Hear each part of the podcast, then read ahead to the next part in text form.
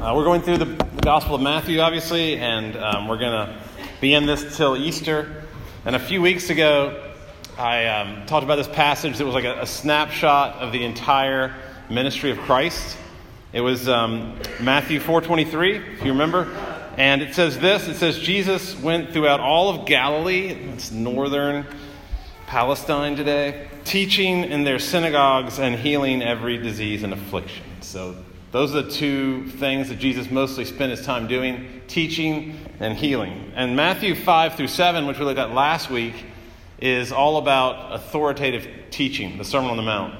And now, Matthew 8 through 9 is all about authoritative healing. Um, he heals as someone who doesn't even need to touch anybody, uh, simply by saying the word, simply by having the thought. He actually doesn't even say anything. He has the thought, and the centurion's servant is healed. So, authoritative teaching, now authoritative healing and in the first section of authoritative healing, we see these three different people who are healed. Uh, and they're all outsiders. So you got the leper in verse 2 through 4, the Gentile, non Jew in verse 5 through 13, and then the woman in verse 14 and 15. All three are outsiders. Uh, women were not allowed in the temple. Gentiles were not even allowed to eat with the Israelites and lepers could not even really come near someone from Israel. So these are people who are increasingly on the outside. And um, the hard thing about this is that actually it was God who made the rules in the Old Testament. We call it the ceremonial law. And it was those rules that set up the situation where these people couldn't be a part of Israel fully. Um, and it seems very cruel and harsh. Um, seems like something God would never do except that it was temporary. And it was all in order to prepare for the mercy that God would bring. It was to show how merciful God was. Um, when I was a teacher, a high school teacher, uh, older teachers told me the very first day, they said, Do not smile for an entire month and show absolutely no mercy to your students. So, uh, tardies, test scores, absences, no mercy at all. And I said, you know, why would I why would I want to do that? Why would I come across as mean? And they said, because that way later on you can actually begin to have mercy and it will be appreciated. Um, and I think there's something like that going on here where these, these rules were always meant to go away. Um, they, they were meant to really be there to highlight uh, the coming of Christ. You can imagine like a banner that says ceremonial law, and then Jesus comes, you know, busting through that like a football team um, like the Dillon Panthers or something, and he's you know running onto the field and waving this flag back and forth that says mercy, mercy and grace. And that's what you see in this passage is Christ coming through these barriers, welcoming in these outsiders. Um, first of all, this, this leper, then the centurion, and then the mother in law. So I'm going to get really crazy and radical here. I'm going to have three points. Three points tonight, not the usual two um, the leper, Gentile, the woman. So, first, the leper. Verse 2 Behold, that's uh, Matthew's word for just look. Look at that. It's incredible. Behold, a leper came to him and knelt before him. And literally that says, and worshiped him. And he said, Lord, if you will, you can make me clean.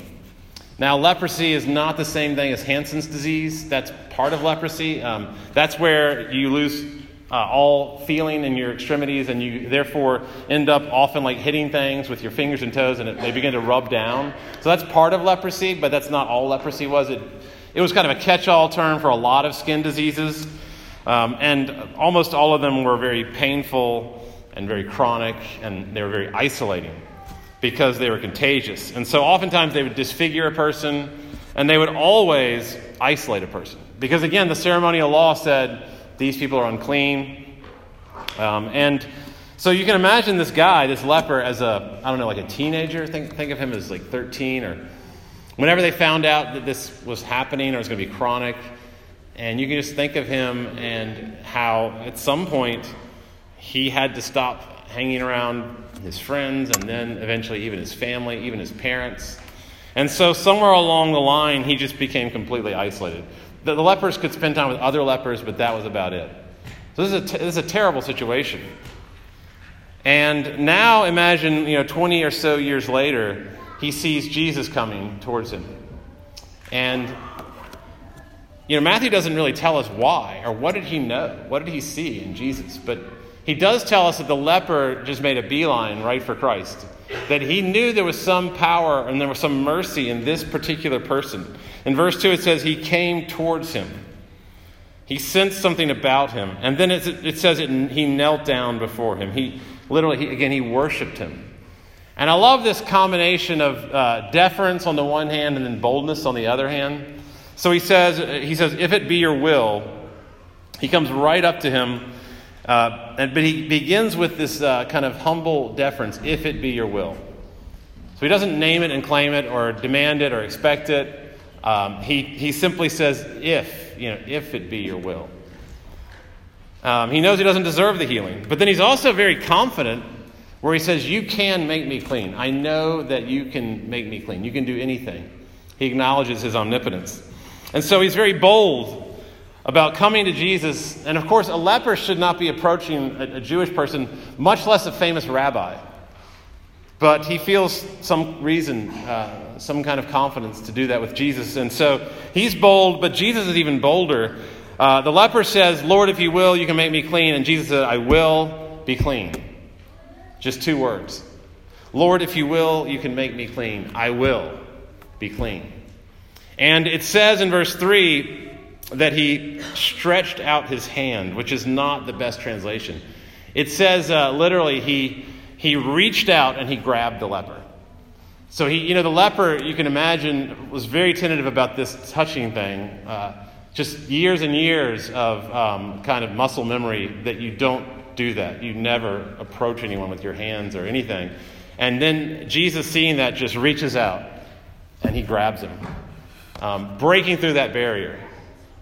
Um, and, and so eager to heal. Immediately, verse 3, his leprosy was cleansed. So eager to heal. He didn't have to touch him, of course. We know that from the centurion story. But he was communicating something that he uh, was breaking through that barrier. He was welcoming in this outsider. And his, his eagerness to heal is way greater than our desire to ask for healing. Uh, his zeal for our well being is just mind blowing.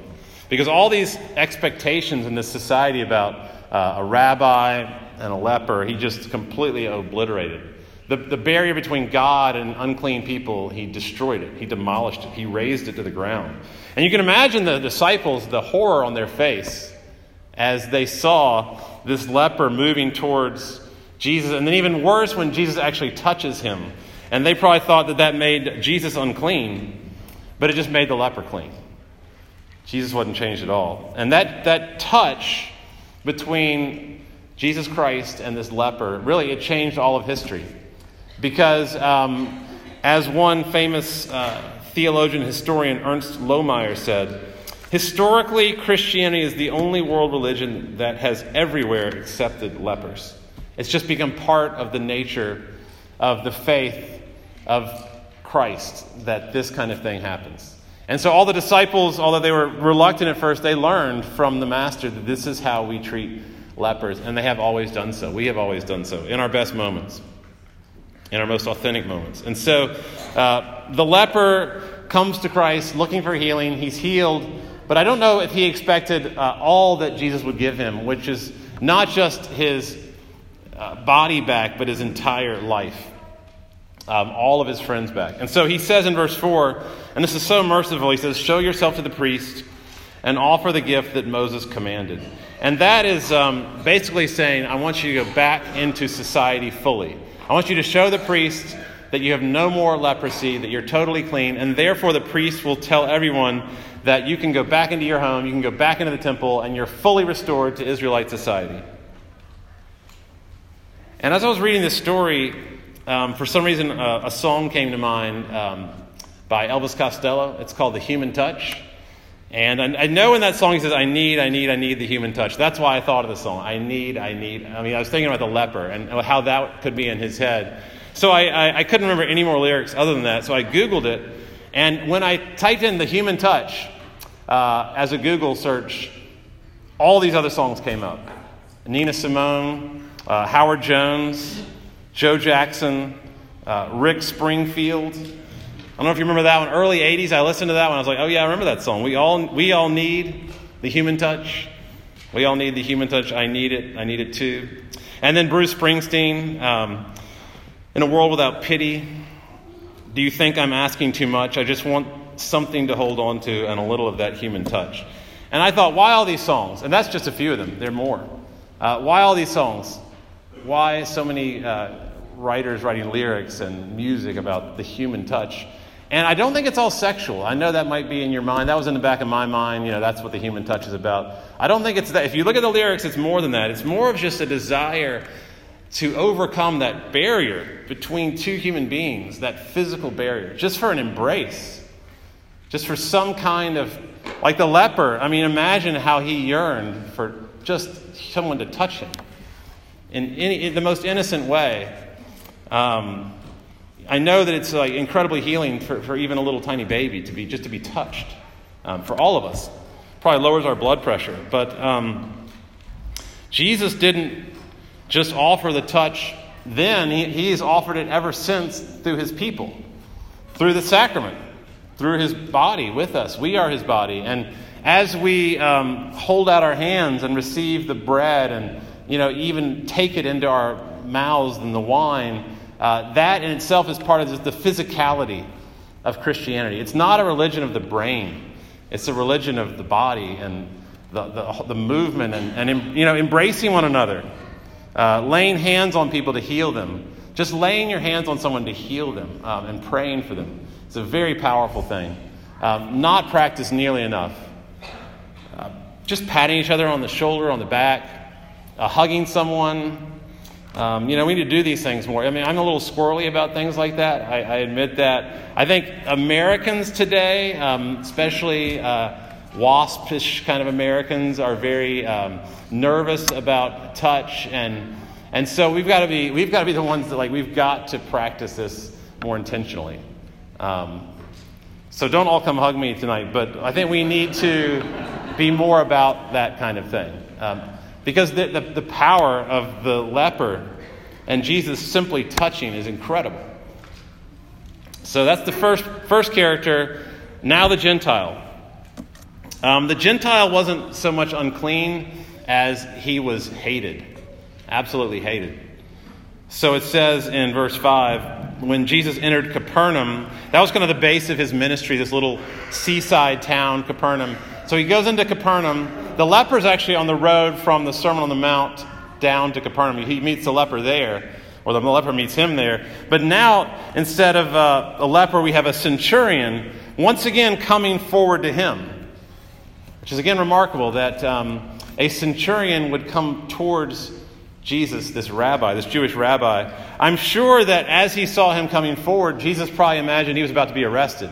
He probably flinched or stepped back or something like that because if you know anything about centurions, they were the commanders of thousands of uh, Roman soldiers. Um, they um, were the enforcers of the Roman Empire. They were the closers. They were, they were feared for their brutality and their coldness um, and their rigor, and they were also respected for their bravery and their competence. And, and you can kind of imagine, um, like if you're a Carolina fan, imagine like Coach K, you know, walking up to you and then getting down on his knees. It's kind of like this weird combination that Jesus would have felt of this guy is kind of my enemy, and yet I also respect him, and now here he is on his knees asking me for help.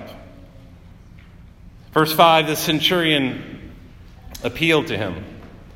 He appealed to him. So he, he's, um, he's in a position of supplication. He calls him Lord, which, you know, could mean simply like sir, but it could also mean a lot more than that.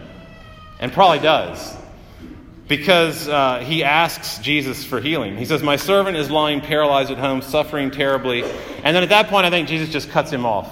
Doesn't even, doesn't even let him in the sentence, doesn't let him ask for anything. Uh, it's like my servant is lying paralyzed, suffering terribly, and Jesus says, I will come and I will heal him.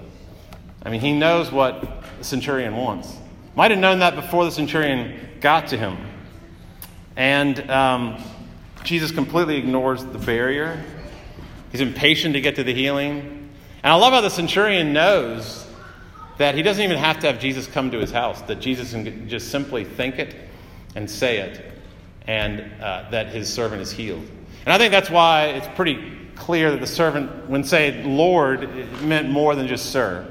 Uh, that he meant something enormous and hard for us to even calculate or imagine. But the same deference and boldness that you saw with the leper is also there with centurion. So he says in verse 8, I am not worthy um, to have you come under my roof. There's that humility about himself. I am not worthy. But then there's also this boldness about Jesus only say the word, and my servant will be healed.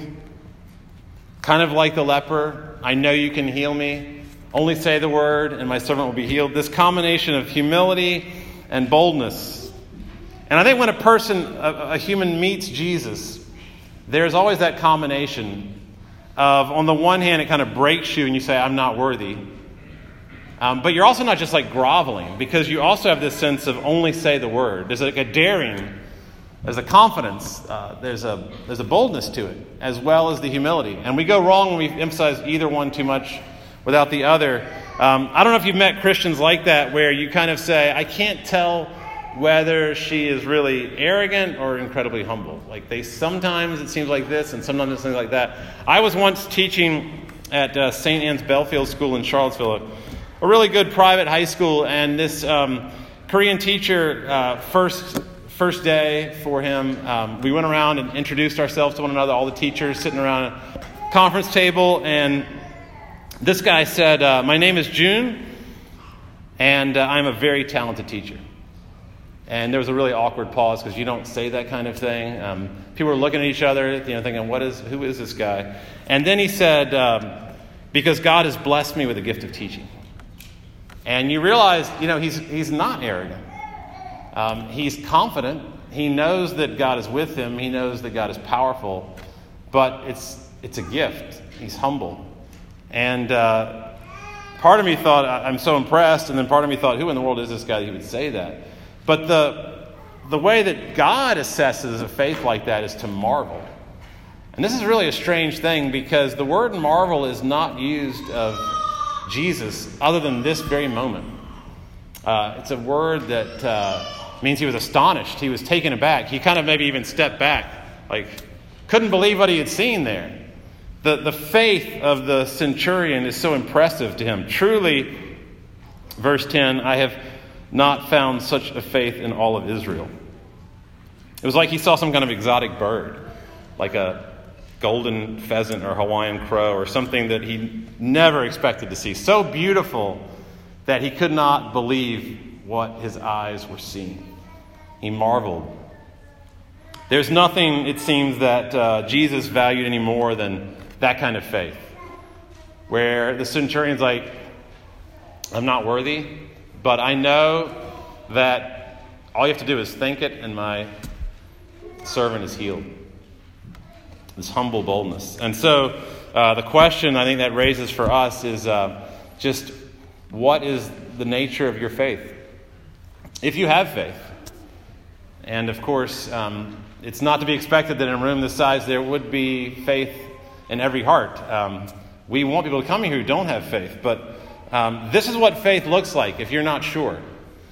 Uh, it's that combination that's hard to really describe other than humble boldness, but it doesn't make sense unless you see it. Where you have this incredible understanding of his ability to heal you. And yet you're also very aware that you don't deserve it and that he's not like really um, indebted to you because you have faith in him.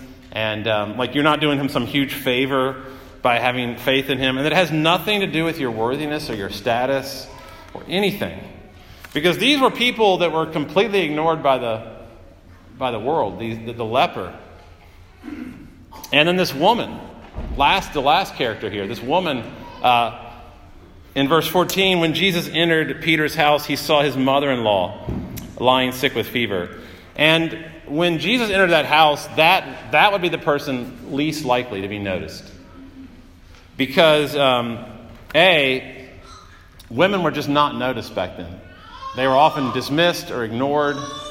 And they were kind of like the furniture in the room. You just, they just weren't someone you acknowledged. And B, this is a mother in law, which just as today, back then, you know, there were jokes about mother in laws. Apparently, the Roman uh, satirist Juvenal said that one cannot be happy while one's mother in law is still alive. So, the mother in law jokes were there as well as today. And, you know, Peter was probably like maybe trying to hide her from Jesus. You know, she's sick and it's his mother in law. He's kind of embarrassed by her. Um, but it says in verse 14 two active intentional verbs. He entered the room and then he saw her. So it wasn't just like he happened to, his eye just happened to fall on her. I think he was looking and he saw her. And she's the one that he was interested in. He scanned the room, he focused on her, he went to her, and it says he touched her hand, and the fever left her, and she rose and began to serve him. And I love how it's like this uh, just instinctual response to his healing, to his breaking through the barrier that she would want to serve him. He, Jesus didn't have to get up in her face or pump her up or make some kind of strong exhortation. I think just being healed and noticed and loved, being an outsider, someone uh, who would never have expected this important rabbi to come to her, much less touch her, much less heal her, that was enough. God crashing into her life and breaking through barriers she would never expected. Being an ex outsider uh, was enough. And so, again, in verse 15, she just rose up and began to serve. And I think that's just what healed outsiders do is they serve. Someone who was a Christian, what we believe is that I was I was lost. I was like a lost sheep. I was out there in the cold, and then Jesus came and found me, and he brought me in. Um, you know, like that phrase, Dabo Swinney uses that phrase, all in. Like, are you all in? I don't know what exactly he means by that, but um, I think there's something about that here about being all the way in to Jesus and into the circle of disciples and followers, but really primarily what he's calling them into from the outside, into, the, into his life, would be um, into the very life of God himself. Like that's why Jesus came. Yes, the church, that's important. Um, other people, important, bringing us in to the life of other people, like the leper being brought into community for the first time. When I became a Christian, kind of felt that way for me. I, I, was brought into community. That's very important, but even more important is the sense that these people were brought into the life of God. Uh, there's a term that the uh, early church theologians used. Uh, they're called the Cappadocian Fathers, Gregory the, uh, Nazianzus, and um, the, the term is perichoresis. So it's uh, P E R I, and then uh, choresis is C H O R E S I S. If you Google that, you will see images of uh, ancient art of these three people that look like they're dancing together. Because it, it literally means a dance. And that, you, that word was used um, to explain how the, the life of the Father, Son, and Holy Spirit were like three people dancing around. So when we Christians talk about the one God, we're talking about one God who is somehow a dance within himself. And the idea of, of Jesus coming out of that uh, dance and entering our world where nobody knows how to dance, coming kind of off the, you know, the dance floor, that's, that's what it means that he's bringing us in from the outside. Uh, notice what um, Jesus tells a centurion about how everything is going to end. The, the things are going to all come to an end with this picture. Many will come from the east and west, in verse 11, and recline at table in the kingdom of heaven. So it's a wedding feast. Reclining, that's the way they used to, to eat these meals back then. They would lie back on uh, these pillows. They had all this great food in front of them. The wedding feast lasted like a week. There was tons of dancing. That was a really important part of it, is all this dancing. And so you've got these people coming in from the east and west, places like Winston-Salem or Nagoya, way away from Israel, east and west. And, and Jesus says they're all going to come in and join Abraham, Isaac, and Jacob, who've been there a long time, like thousands of years. They're waiting for us, and just pouring into this huge wedding reception. And again, what happens at wedding reception? There's always dancing. And um, it's one of the reasons I don't usually like wedding receptions. But I remember the first time um, I was dragged into dancing at a wedding reception. I was, uh, I was like 21 years old, and it was uh, my sister in law's wedding reception. And I remember Margie looking at me, my wife, and she stopped dancing, and she came out and grabbed me and pulled me in. And it was, it was terrifying. Still is. But um, that's what God is doing for us. He's, he's costing himself enormously. He is, uh, he is leaving that to come and get us and find us. And uh, it says in verse 16 that the, the healing, the healing of these people was very costly to him. And I don't understand this exactly. I know that uh, in verse 16 he's quoting Isaiah 53, the suffering servant. And if you know much theology, you know that Isaiah 53 is about how Jesus bore uh, the punishment that we deserve, and that he was, uh, he was bruised for our iniquities, um, that uh, the punishment we deserve fell upon him. That's what Isaiah 53 is about. But what Matthew is creatively doing here is saying that when Jesus was healing people, somehow their lack of sickness became him being sick. So his he was getting their diseases somehow into himself. Because look at what it says in 16. He cast out spirits, he healed all who were sick. And that action fulfilled what Isaiah had been talking about hundreds of years earlier that he took our illness and bore our diseases. And again, I, theologically, I don't know exactly what to do with that, but I do know that part of the, the great uh, substitutionary atonement is what we call it so part of that atonement is that our diseases are healed and he becomes diseased. And I want to end by reading this little section from the song. Uh, it's one of my favorite Christmas carols. And um, after I read this, I'm going to ask John to come up and, and serve the Lord's Supper. But it's called uh, Tomorrow Shall Be My Dancing Day. And again, I would really encourage you to, to Google this. Uh, Get the, listen to this song and then look at the lyrics. They're absolutely incredible lyrics. I'm just reading you a few stanzas. Um, it's beautiful music, and here are two of the stanzas. Here are some of the words. It's Jesus speaking, first person. In a manger laid and wrapped I was, so very poor. This was my chance between an ox and a silly poor ass. That's a donkey. This was my chance between an ox and a silly poor ass to call my true love to my dance.